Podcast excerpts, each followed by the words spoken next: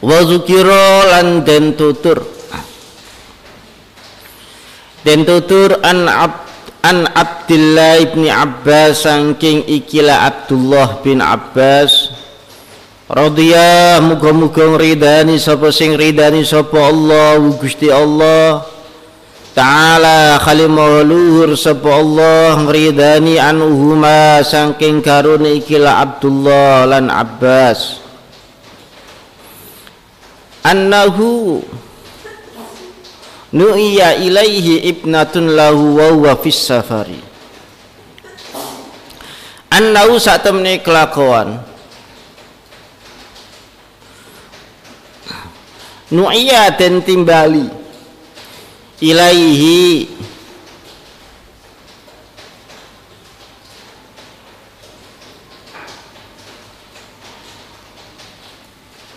maring ikilah ilaihi kedua ikilah Abdullah bin Abbas sapa ibnatun sapa ikilah ibnah lau kang tetep kedua ikilah Abdullah bin Abbas. Wa huwa khali utawi ikilah Abdullah bin Abbas iku fis safari ing tingkah lelungan.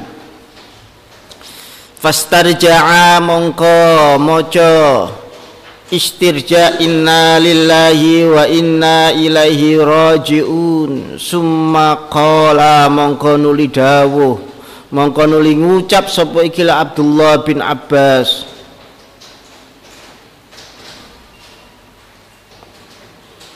Auratun. Satruhallahu.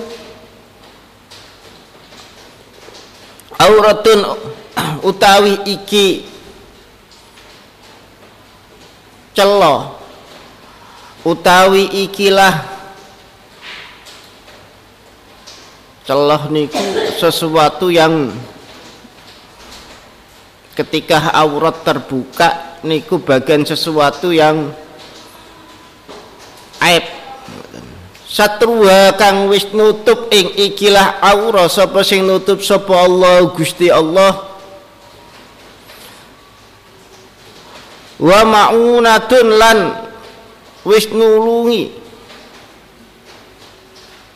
Sapa Allah kafaha nyukupi ing ikilah aurah. Sapa Allah Gusti Allah wa ajrun lan ganjaran qad saqahu Allahu ilayya kang temen-temen ngesoaken sapa Allah ing ikilah qad saqahu kang temen-temen wis ngesoaken ing ikilah ajar sapa Allah Gusti Allah ngesoaken ilayya maring ingsun. Sumana zala mongko nuli temurun sapa ikilah Abdullah bin Abbas. Fasalla mongko nuli salat sapa ikilah Abdullah bin Abbas. Salat rakaataini ing ikilah rong rakaat. Thumma qala qad sona'ana qad sona'na. Teman-teman agawe sapa kita maing bareng amarana kang wis perintah ing kita sapa Allah Gusti Allah. Taala kalimah sapa Allah bihi kelawan iki lamma. Qala ista'inu bis sabri was shalah Ista'inu gawe api tulung sapa sira kabeh bisabri kelawan netepi ikilah kesabaran wassolati lan kelawan ikilah salat.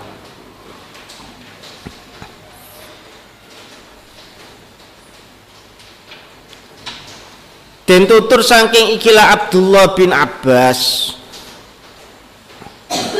Karena te kula critakake Abdullah bin Abbas niki termasuk eh salah setunggalipun sahabat ingkang menjadi rujukan setiap sahabat-sahabat yang lain bertanya tentang masalah fikih termasuk orang yang fakih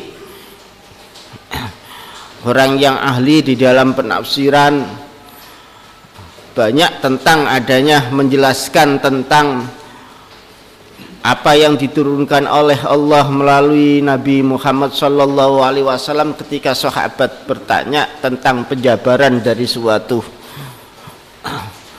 ayat-ayat Al-Quran maka Ibnu Abbas adalah bagian dari salah seorang sahabat yang begitu luas di dalam keilmuannya bahwasanya Abdullah bin Abbas ini suatu ketika telah dikabari bahwasanya anaknya putri, putrinya ini telah dipanggil oleh Allah Subhanahu wa taala.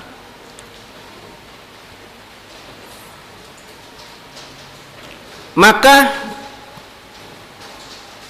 Waktu itu saat itu bahwasanya Ibnu Abbas Abdullah bin Abbas ini adalah orang yang melakukan perjalanan.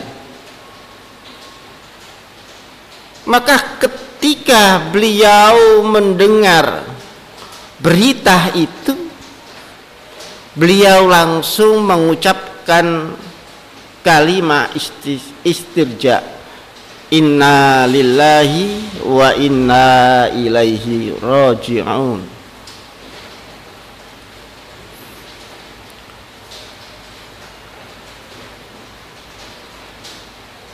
Ketika seseorang mendapatkan musibah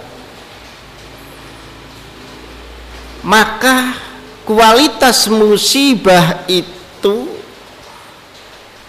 adalah pertama kali musibah itu diterimanya.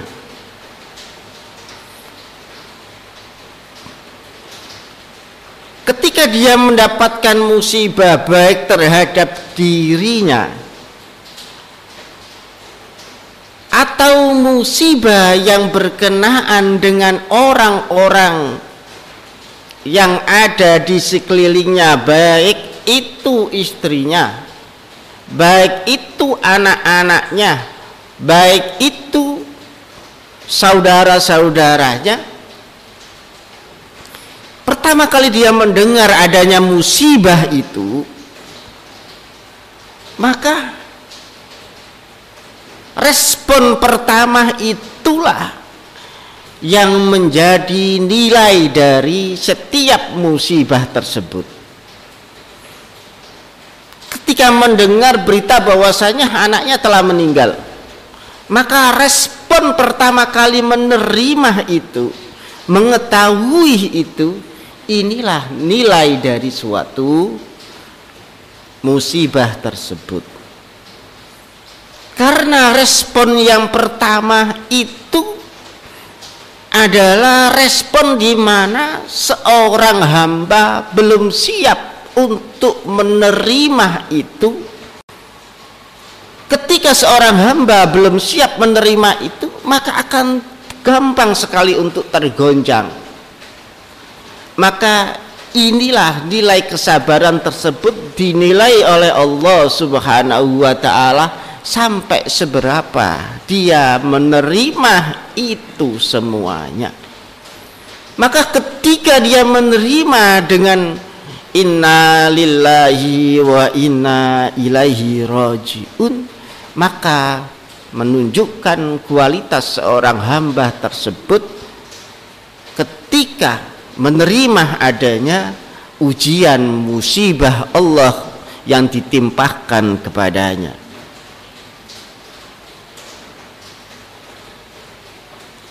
Adalah bukan sesuatu yang ringan ketika sesuatu yang bertakhta di hati kemudian oleh yang memiliki ini diambil adalah bukan sesuatu yang yang mudah, bukan sesuatu yang ringan. Kita ingat bahwasanya apa pun yang kita miliki di dunia ini adalah bagian dari titipan Allah terhadap kita semuanya.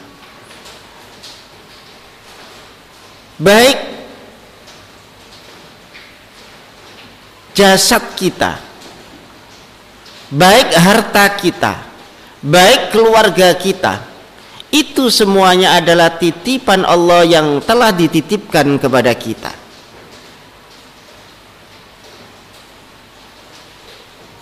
barang titipan. Nek dijaluk ambek sing nitipno ya dijaluk ambek sing nitipno. Barang titipan dijuku ambek sing nitipno. Kalau memang waktunya hanya sebentar itu kan belum sampai masuk ke dalam ranah hati kita semuanya. Sampean aku titip nanggoni cekelna pulpen. Sampean belum bisa menikmati pulpen karena masih sampean pegang saja. Saya minta langsung. Ini belum seberapa. Kecuali ketika saya berikan pulpen ini saya titipkan titip gawin sak seneng. Sampean menggunakan pena menggunakan pulpen ini wis ngerasa noh enak pulpen iki sampean gawe. Nulis keilmuan keilmuan bisa di situ itu menghasilkan catatan-catatan keilmuan yang sampean butuhkan. Dan pensil ini telah banyak mengarungi hidup bersama sampean menghasilkan beberapa karya dan telah menandatangani beberapa kesepakatan yang men, apa itu yang menghasilkan materi-materi dunia yang banyak. Sampai gue seneng. Nganggap koyok-koyok eh, pensil iki penah iki pulpen iki adalah sesuatu keberuntungan saya. Sampai harus katung seneng. Nah terus saya minta sampai wis kadung rasa senengnya orang ukuran sampai sudah meyakini bahwasanya pulpen itulah yang menyemangati saya untuk berkarya, untuk membuat hasil karya-karya keilmuan yang ada. Salah satunya adalah karena pulpen itu. Lalu sampai wis senang terus tak jaluk. Kepikirnya sampai ya orang sampai keno. Tapi itu adalah bukan hak jenengan. Allah lebih kuasa yang mempunyai lebih kuasa diambil begitu saja. Begitu juga ketika kita diberi titipan anak oleh Allah Subhanahu wa taala. Yang awalnya kita hidup sendiri kemudian berkeluarga ya. Membina rumah tangga akhirnya menjadi suatu keluarga. Sampai dikasih seorang anak anak inilah yang menjadi penyemangat sampean di kehidupan sampean. Sampean sing awali nang kono uripe. Sak senenge dhewe nek ge enom uripe iku belum begitu tertata. Uripe sak senenge dhewe sean senajan kadang wis keluarga. Orang itu kadang-kadang di dalam di dalam tahapan kehidupan orang yang masih single itu biasanya sak senengi dewi ini sarapan ya sak senengi ora sarapan ya ora ora masalah. Ora masalah. Deit turu jampi rawai orang masalah.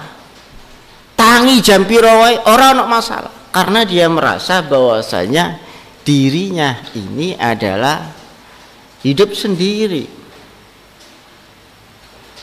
Sehingga urusan apa pun itu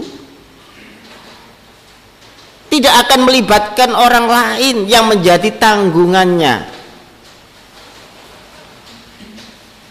Sampean turu isu ya turu mulai subuh sampai awan. Sampean orang orang bingung karena sampean ora bingung nangku niku gawe no sarapan liyane kejaba nangku nu mikir awak sampean dhewe awak siji nang warung kok. Ya siji nek nang kono sudah punya tanggungan. Sampean mesti mikir nek aku turu mesti nang kono ora ana sing mangan kabeh ora ana sing sarapan kabeh. Krana sampean itu adalah tulang punggung keluarga seorang ibu yang di situ harus mempersiapkan jalannya roda kehidupan keluarganya jeneng jenengan. Coba lah bayangkan andai kata seorang ibu terus isu-isu turu ya. Isu-isu biasanya turu tok ya. Wes kulino nang kuno nang pondok biyen turune turu isu iku ora kena di ora kena di dilangi sampai di rumah tangga terbiasa. Jajal. Bojone sarapan apa? Anaknya nang gunung sarapan apa? Ndak mungkin. Bojo lan anake nang iso, iso sarapan dari hasil tangan karya seorang ibu yang penggawaannya turu isu tapi ketika dia berkeluarga pikirannya sudah berubah. Ini tahapan ketika seseorang sudah berkeluarga maka akan lebih tertata di dalam kehidupannya. Dia tahu tanggung jawab terhadap keluarga yang ada. Sak ngantuk-ngantuk eh wong tua sak ngantuk-ngantuk eh seorang ibu nangkun iku kalah. Dikalah noro ngantuk eh demi suatu tanggung jawab terhadap keluarga bojone selak kerja bojone selak nang sawah anak-anak eh selak nang iku sekolah nang sarapan. Sak cepet-cepete oleh masak. Supaya apa? Supaya nangkun itu keluarganya bisa menikmati hasil dari karyanya tersebut. Supaya bisa menjaga keluarga dari rasa kelaparan yang ada. Bahkan kadang orang yang berkeluarga eh isu ngeten ini pun dipikir dalu. Orang dua persediaan sayur orang dua persediaan beras terus besok ya. Nah, sarapan apa? Itu wis bingung jenenge wong keluar keluarga. Lain kayak sampean ketika di pondok sa enak eh ngoten lho nggih. Sa enak eh ora pernah mikir no sing kaya ngono ngawak ciji ae. Engko nek sarapan titip kancane lah wis. Engko nek sarapan nang kono sak tepake tangi apa anane kan ngoten. Ana nang kono gawe mie wis beres kan ngoten.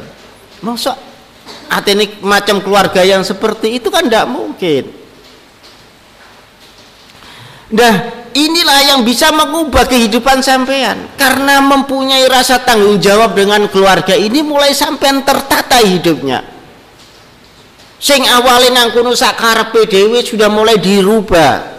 Sakarepe dhewe itu menjadi sesuatu yang punya tujuan.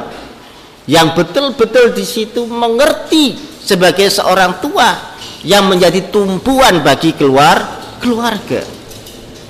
Jadi Orang ono enak kula ngarani niku paling enak iku waktu jomblo. Jomblo iku paling enak. Ya. Ketoke ora penak tapi paling penak.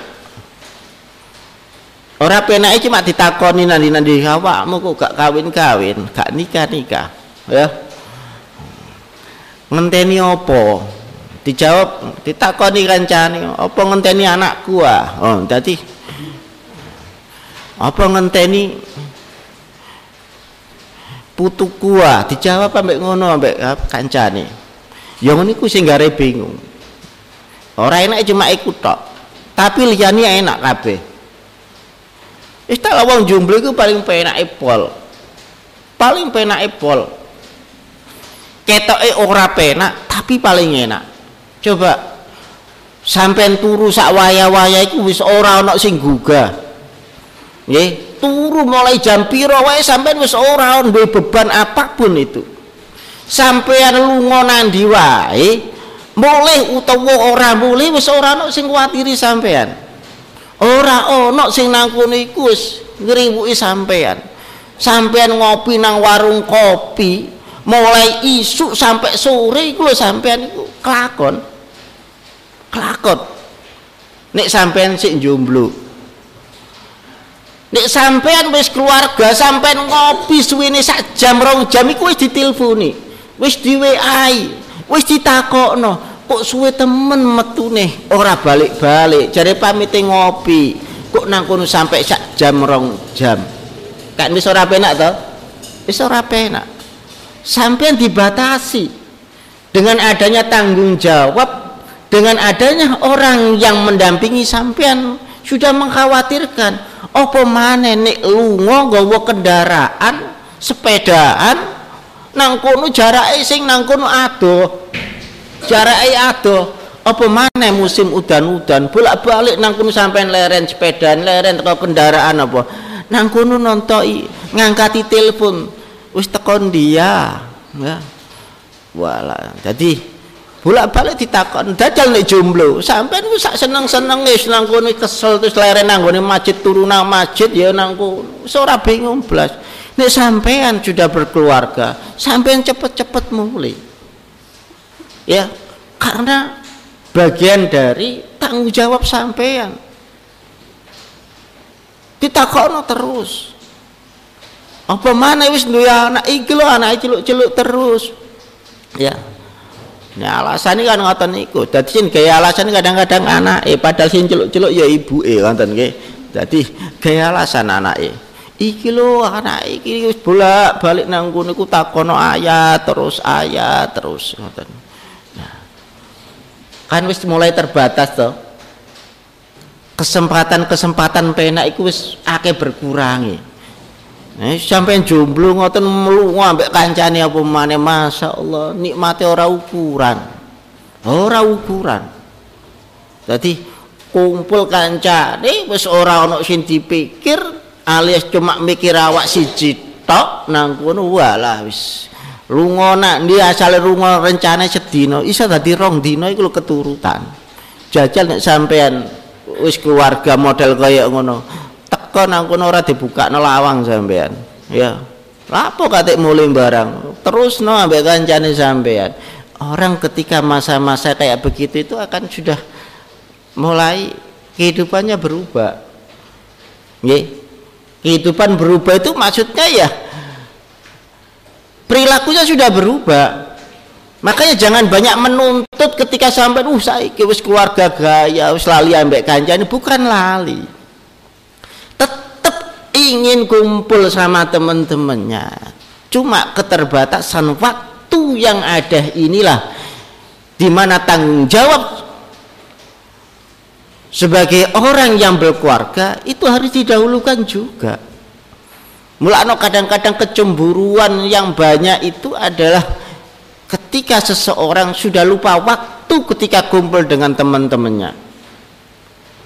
Menjadi masalah Iya kalau memang saling memahami. Ini kadang sering menjadi masalah di keluarga itu disebabkan faktor dia belum bisa melihat dirinya bahwasanya dirinya itu adalah sekarang menjadi seorang kepala rumah tangga. Tidak sebagaimana waktu jomblo dulu. Waktu sendiri dulu. Sak seneng-seneng nih. Maka ketika bertemu dengan teman-teman ya harus rela mengurangi porsi tidak sebagaimana dahulu. Ya. Ketika dipaksakan untuk itu semuanya ya wis alamat sampean. Ora iso sing wis ora iso guyu ya wis ora direken sampean. Turu-turu dhewe kono ngoten nggih. Alamat. Itu ketika orang dalam keadaan sendiri menuju keluarga maka akan banyak perubahan-perubahan di dalam kehidup kehidup perilaku kehidupannya. Maka harus memahami itu. Harus memahami itu. Ya memang satu sisi ketika kumpul sama teman-teman itu adalah bagian dari bagaimana kadang-kadang problem di dalam rumah tangga itu ya biar tidak begitu beratnya ketika bertemu dengan teman-teman itu kadang-kadang menemukan suatu solusi. Kadang tapi kadang-kadang menambah masalah. Ya menambah masalah juga bisa. Karena apa? Wis kadung ketemu kancane lupa waktunya itu loh yang menjadi masalah itu. Yang menjadi masalah itu. Sehingga kadang-kadang lebih memilih teman daripada bersama keluarga. Ya kayak begini ini faktor tetap ada pada satu diri orang tersebut mau merubah apa enggak faktor yang kedua orang yang mendampingi dia. Orang yang mendampingi dia di dalam membina rumah tangga itu adalah mempunyai faktor yang begitu vitalnya. Mempunyai andil besar di dalam merubah kebiasaan orang tersebut yang asalnya tidak menemukan kenyamanan kecuali dengan temannya sekarang harus dirubah. Bagaimana menemukan kenyamanan dengan pasangan hidupnya itu? Maka orang yang menjadi pasangannya ini harus berusaha bagaimana bojone nangkun itu betul-betul menemukan kedamaian yang sesungguh yang sesungguhnya. Ya. Betul-betul merasakan nikmatnya berkeluarga alhamdulillah. Duwe bojo masih orang ganteng gatine pol alhamdulillah duwe bojo masih kurang ayu tapi nang kono wis perhatiane pol tek ngrasakno temen oleh keluarga sing asale dhisik nek wayahe mangan ora ana sing ngurusi. Mulih ora mulih nang kono ora ana sing lakoni ditakoni. Tapi aja sering-sering oleh takon. Kadang-kadang wong itu butuh nang kono itu konsentrasi untuk bekerja. Bolak-balik nang kono ditak diteleponi tok.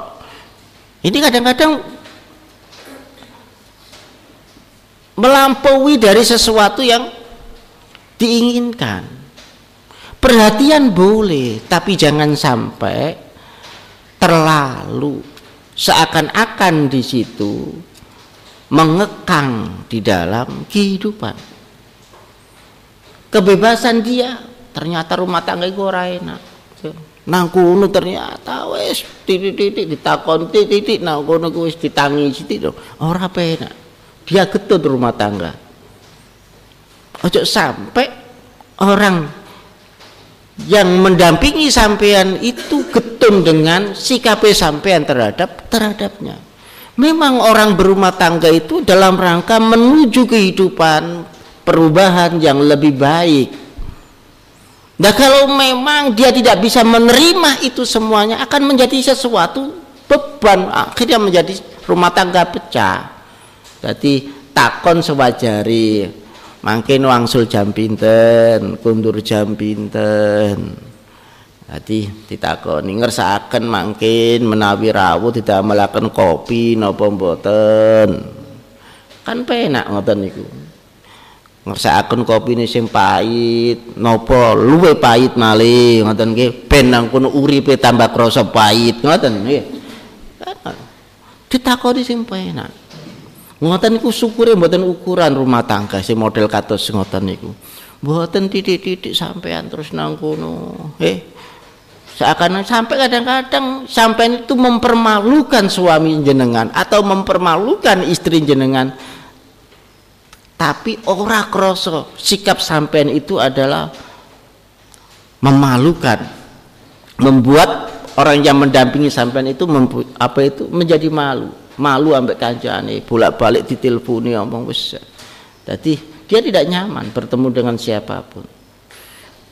Tetap berlangsung kehidupan sebagai semana mestinya tapi punya tujuan yang lebih baik dan punya kehidupan yang lebih baik di dalam perilakunya.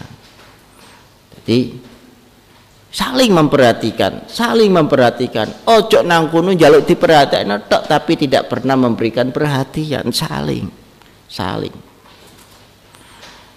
Akan mendapatkan bahwasanya iki loh enake ya wong keluarga dibanding sing jomblo. Ngoten nggih. Jomblo itu kan kepenak nggih. Wong dhewean kan kula terangkan kan kepenak epol nggih. Tidak ada beban apa pun. Nah ketika rumah tangga yang ideal yang seperti itu akan mengalahkan kenikmatannya wong jomblo ya kenikmatane wong jomblo penak. Ternyata keluarga niku ya Allah nikah iku ternyata penak. Kok gak biyen-biyen? Aku biasa isuk bingung gelek sarapan saiki lho wis digugah. Mas sarapan pun siap. Penake pol ngoten nggih. Dadi kadang nggih ngoten niku urip niku. Jadi tingkatan kenikmatan ada yang lebih nikmat lagi. Dan itu berproses. Ya jadi Ojo sekedar rumah tangga saja, tapi tidak dirasakan kenikmatannya. Buat apa kalau rumah tangga tidak ditemukan adanya kedamaian tersebut? Nek gelek rewang nangkun iku yang gegeran, gelek rewang tukaran cukup sampai konco wae. Ora usah nangkun harus dibina menjadi rumah tangga. Itu namanya nanti akan menjadi apa? Pembinasaan nantinya, ya. Akan binasa, akan hancur. Maka harus punya tujuan bagaimana di dalam keluarga menjadi sakinah mawaddah warah warahmah adalah dari perilaku yang kita itu harus bisa merubah merubahnya. Nah, makanya dalam rangka sampean itu ya mempersiapkan masa depan sampean mau tidak mau sampean suatu saat nanti akan berkeluarga maka sesuatu yang dipersiapkan itu akan lebih mudah dan lebih enak dibandingkan mereka yang tanpa persiapan di dalam itu semuanya. Dipersiapkan.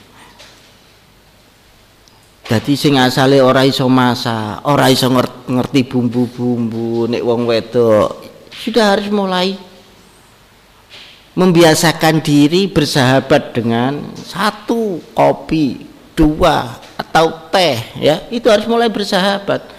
Ojo sampai terus nggak kopi rasanya asin. Ngoten lho kan orang ngerti antara ini gula ambek garam podo-podo nangkon lembute podo-podo putih putih ini ngoten lho ya untungnya nek sampean wingi ana lomba gawe kopi barang ya untung ngoten lho nggih. Walaupun rasanya orang ngalor ngidul ngoten nggih. Karena apa? Masih belum terbiasa. Nek sampean sudah terbiasa akan tahu ukuran kopi. Ya, sesuai dengan keinginan nih. Mulane Abah almarhum Abah itu masya Allah kalau yang ngastak unjuan niku umi. Beliau betul-betul bisa merasakan mana yang di, dibuatkan oleh umi dan mana yang dibuatkan oleh anak-anak.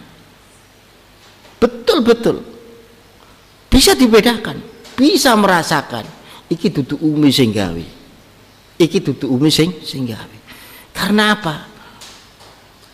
Ketika seorang istri membuatkan itu unjuan membuatkan minuman kopi ini adalah bagian suatu sambungan yang akan menyambung pori-pori dari sesuatu rasa yang ada di dia di diri masing-masing ini akan menyambung.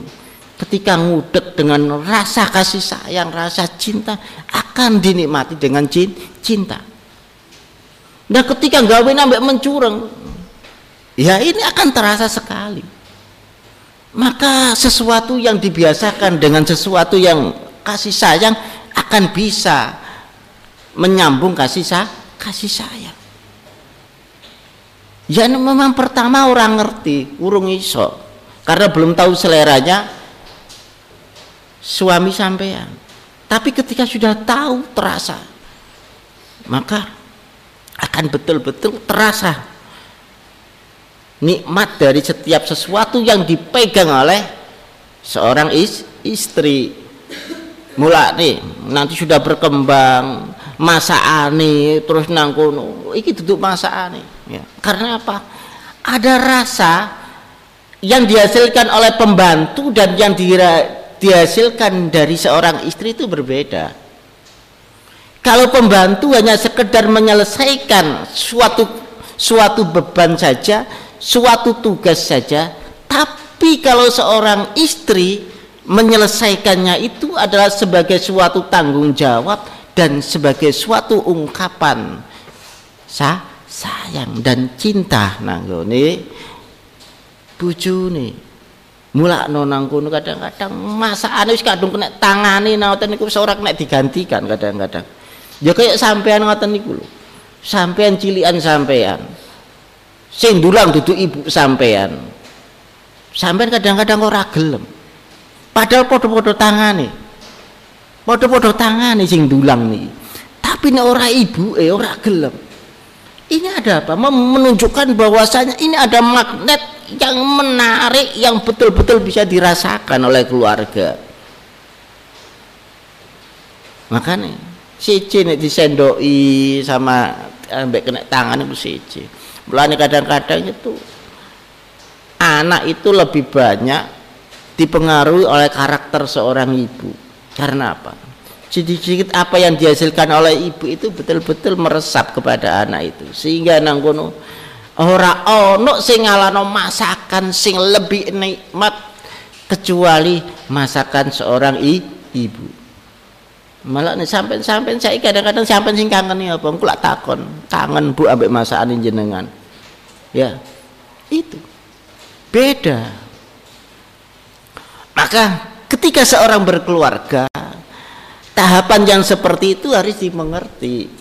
Nah sampai persiapkan sebaik mungkin itu semuanya. Sing asalnya orang ngerti bumbu-bumbu orang iso antara ini kencur ambek jahe orang iso antara ini laos ambek ya kunir ya. Ya belajar mulai takon kegunaannya apa dan yang lainnya. Harus belajar. Jangan terus nangkunu pernah gagal terus nangkunu itu akan gagal terusnya tidak akan maka harus punya pembelajaran-pembelajaran dalam rangka mempersiapkan rumah tangga itu penting. Penting sekali. Jadi sampean orang usah isin-isin nek kepingin belajar masak. Orang usah ke isin-isin. Itu demi masa depannya sampean. Masa aten sampean pangani apa? Bendino masak mie terus. Ya keriting sampean nantinya ya. Kena mie terus-terusan Iya, nek saulan rong wulan setahun rong tahun. Nanti di atas beberapa tahun lima tahun sudah akan mulai terasa efek dari makanan-makanan yang instan tersebut. Diluk-diluk loro-loron, diluk loro karena apa? Faktor dari ketika dia dulu masih kuat, kekuatannya dihabiskan untuk menanggulangi makanan-makanan yang tidak sehat itu.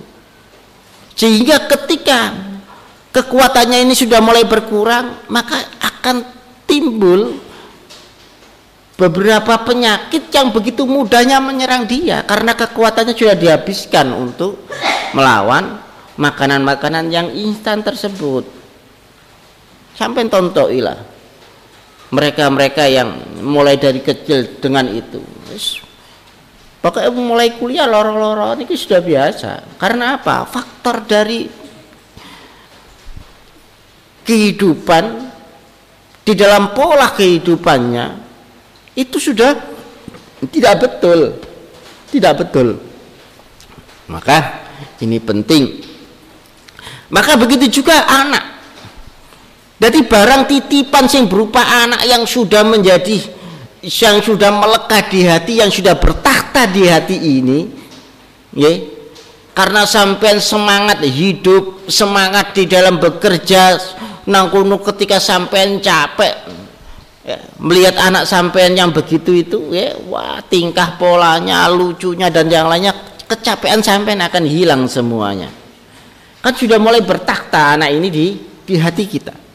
Sudah mulai bertakhta di hati kita. Terus nang kuno dijaluk ambek sing duwe.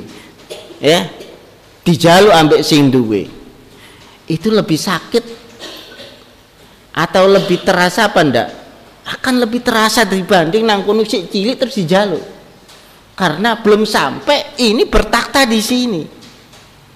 Hanya merasakan pengakuan menjadi seorang ayah yang anaknya telah meninggal waktu kecil.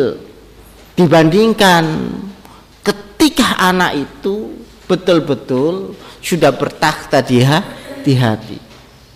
Ya Wong kari nikahi tok ya Allah Gusti mbok diserantekno nang kono. Oh, anakku aku lho sik ngerti nang kono iku nikahi. Lah sing duwe itu sampean. Wong dalane iku memang sak monten. Dalane memang sak mono. Mongko iku kudune kita harus bisa menerima itu semuanya. Kita harus bisa menerima itu semuanya. Karena itu bagian dari ujian pangeran nanggone ki kita. Ya memang berat. Memang berat.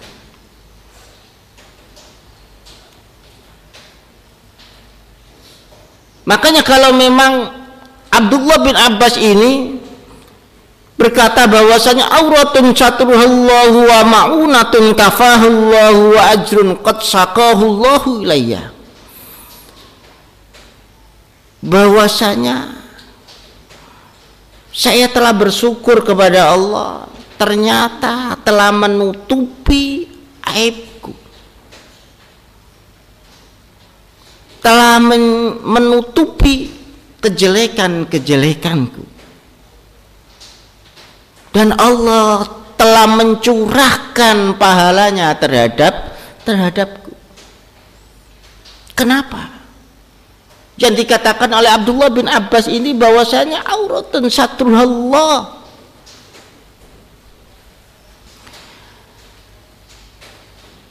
Di dalam Al-Qur'an Ya ayyuhallazina amanu inna min azwajikum ya jadi bojomu wa auladikum aduwallakum. Jadi anak iku sak temene bojomu anakmu ya iku bagian saking musuhmu. Inna min azwajikum wa auladikum aduwallakum menjadi musuhmu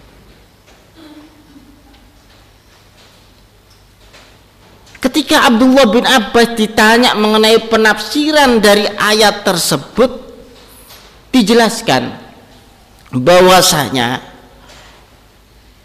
dulu ketika seorang belum berkeluarga begitu dekatnya dengan saudara-saudaranya begitu rukunnya dengan saudara satu dengan yang lainnya. Tapi ketika dia sudah berkeluarga ada pengaruh-pengaruh perubahan-perubahan yang merubah dirinya melewati atau sebab adanya orang yang mendampinginya yang pertama adalah faktor dari seorang istri min azwajikum atau dari faktor seorang suami. Ini perlu di, disadari. Terasa atau tidak sedikit banyak perilaku atau cara berpikir orang yang mendampingi kita itu akan mempengaruhi di dalam cara berpikir kita. Sampean wong sing nang iku awale komunikasi dengan saudara begitu bagusnya begitu terjalinnya ternyata sampean mempunyai pendamping yang tidak peduli dengan rasa persaudaraan yang ada. Sehingga ketidakpedulian ini sedikit banyak akan mempengaruhi di dalam perilaku jenengan. Kalau memang sampean terpengaruh tapi kalau sampean bisa mempengaruhi yang asalnya tidak peduli menjadi peduli ini lain lagi. Bukan lagi menjadi adual lakum tapi betul-betul di situ bisa mengikuti kebaikan-kebaikan yang engkau lakukan. Tapi adual lakum ini yang kadang-kadang menjadi jarak antara jenengan sama wong tuane sampean. Dulu sampean ambek wong tuane gatine ora ukuran. Tapi duwe pendamping sing nang kuniku tidak senang dengan wong tuane sampean.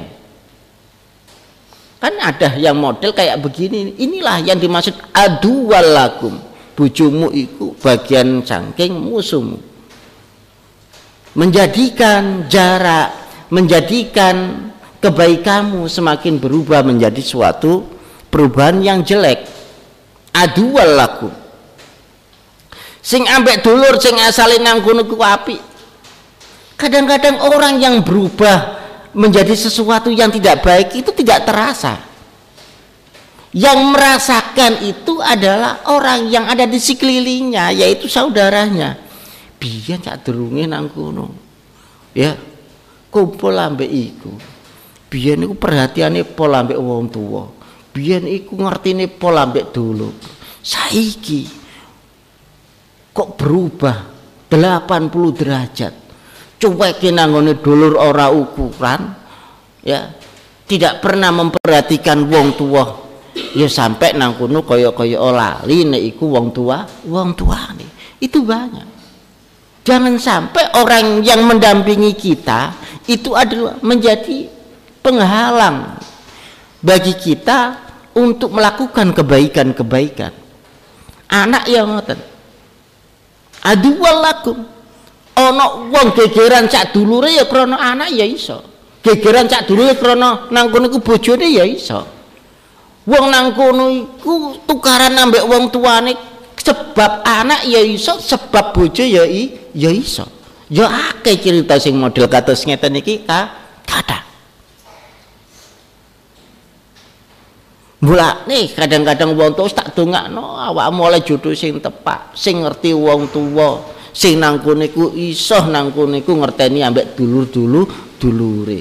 Mulakno nek nang kene ku ya di setiap pernikahan wong nikah iku ya bukan hanya menikahkan dua orang saja tapi menikahkan ya keluarga besar nyambung dan menyambung terus dan pengotan jadi ojo sampai nang kono iku anak ini menjadi musuh. Tergantung sampean. Krono wong wis nang kono senenge ambek anak. Nggih. Krono senenge ambek anak. Nggih. Ini kadang-kadang menjadi perhitungan. Maka ketika ayat ini ditanyakan oh, bahwasanya ini menjelaskan dulu ketika eranya Rasulullah Shallallahu Alaihi Wasallam hijrah, nggih ketika Rasulullah SAW hijrah ada orang yang ingin hijrah bersama Rasulullah tapi digandoli ambek bojone. Sampai orang sakno aku ta. Sampai nang Medina aku nanggone Mekah. Sampai orang mikir anak sampean ta. Eh sampai orang mikir no anak sampean si cilik-cilik sampai tinggal nang di Medina jarak itu kono iku ado orang cukup perjalanan sedino pak. Hmm. inilah adual lakum ketika Fathul Makkah sudah terjadi dan orang-orang yang dulunya mau hijrah bersama Rasulullah tidak bisa mengikut hijrah karena berat dengan keluarga digandoli oleh keluarga ini marah. Aku wis ketinggalan ado ambek para sahabat liya-liya nih sing nang kono wis padha oleh ilmu akeh teko Kanjeng Nabi Muhammad sallallahu alaihi wasallam. Aku tetep nang kono dadi wong sing nang kono. Jauh dengan Rasulullah jauh dengan keilmuan-keilmuan sing ada. Muring-muring. Makanya terus nang kono jari ini pangeran. Wis wis ya wis nek awakmu ngapura ambek keluargamu fa innahu ajrun ah ganjarane gede nggih ganjarane gede mulane kadang-kadang wong iku awak lih sik nom-noman gagahe pol kendele pol nek dijak tukaran nek dijak tawuran wis ora mikir-mikir. Krana tidak ada yang dipikirkan lagi. Ya tapi ketika sudah mempunyai anak sudah mempunyai istri dijak tawur iku salah Sing dipikir bojone. Terus nang kono ku terus ya nek aku dhewean kendele pol ora sing tak pikirno. Saiki aku mikir anak bojoku terus nek aku terus nang kono mlebu rumah sakit, anak bojoku terus piye? Anu. Dadi kadang-kadang dulu ketika berperang sebelum ada istri dan anak itu perangnya semangatnya pol ngoten. Tapi ketika nang kono anak ambek bojone sudah mulai kendor takut dengan kematian-kematian yang ada menjadi sesuatu menarik di dalam masalah dunia dunia dulu tidak pernah khawatir seperti itu tapi setelah berkeluarga kekhawatiran itu timbul mulai itu secara manusiawi memang wajar. Tapi ketakutan yang berlebihan itulah yang tidak wajar. Makanya inilah yang namanya ujian di dalam atau ujian melalui keluar keluarga. Diuji kalian Allah karena rasa kecintaan kita kepada keluarga kita inilah yang kadang-kadang membuat itu semuanya berubah. Setelah itu sumanazala fasolah ini Abdullah bin U Abdullah bin Abbas ini telah mendengar itu kemudian dia turun dari kendaraannya dan dia sholat dua rakaat dikatakan oleh Abdullah bin Abbas sesuai untuk menyesuaikan dengan dawuhnya Allah ya. Fasta'inu bis sabri was mongko gawe pitulung sira kabeh ya. Dengan adanya musibah-musibah yang ada dengan bersabar dengan setiap uji ujian sabar di dalam setiap uji ujian. Fasta'inu bisobri wassalat dengan lebih banyak memperbanyak sholat. Kanjeng nabi ketika susah maka kanjeng Nabi itu memperbanyak di dalam sholatnya. Karena apa? Ketenangan.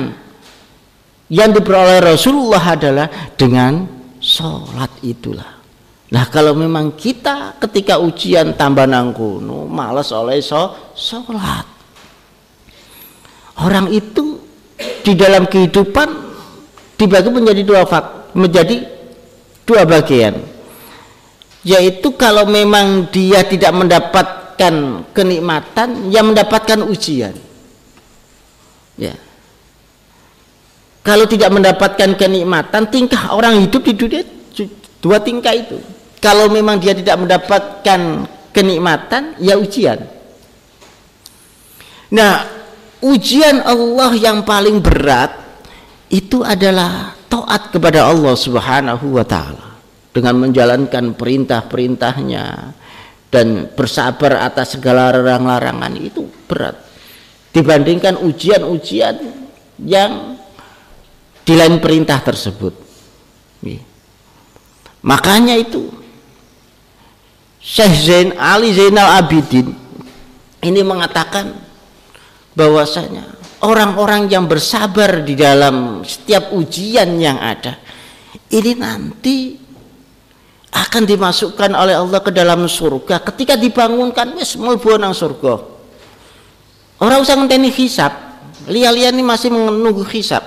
Iki orang usah ngenteni hisab inilah kelebihan dari orang-orang yang bersabar sampai malaikat iku takon sik leren awakmu iku sapa kok atene gerombolan kono iku bareng-bareng atene nang surga kok enak temen aku iki golongane wong-wong sing nanggone kehidupan dunya iki digolongno wong sing sabar. Sabar, sabar sing gimana? Sabar nanggone menjalankan perintah-perintah Allah. Mulane innama yuwaffas sabiruna ajrahum bighairi hisab. Tadi wong-wong sing nang sabar dengan adanya ujian-ujian dengan diuji perintah kalian Allah diuji larangan Allah sabar. Maka yuwaffas sabiruna ajrohum bighairi hisab. Orang anak hisab. Langsung dikirim nang surga wis mlebu. Makanya wong-wong sing saleh ngoten niku sing ahli ibadah sing ahli nang kono takorup nang pangeran. Orang yang menyabari lia-liane nang kono iku sik nang kono turu lia-liane sik nang kono seneng-seneng berfoya-foya. Iki menyabari dengan segenap ujian pangeran. Sabar dengan perintah sabar dengan larangan. Maka pahalanya begitu besarnya. Maka orang-orang yang bersabar di dalam kehidupan dia pasti akan mendapatkan apa yang dijanjikan oleh Allah Subhanahu wa taala. Wa anin Nabi sallallahu alaihi wasallam annahu qol wallahu alam bisawab. Al-Fatihah. A'udzu billahi minasyaitonir rajim. Bismillahirrahmanirrahim. Alhamdulillahirabbil alamin. Syuratal ladzina an'amta 'alaihim ghairil maghdubi 'alaihim waladdallin.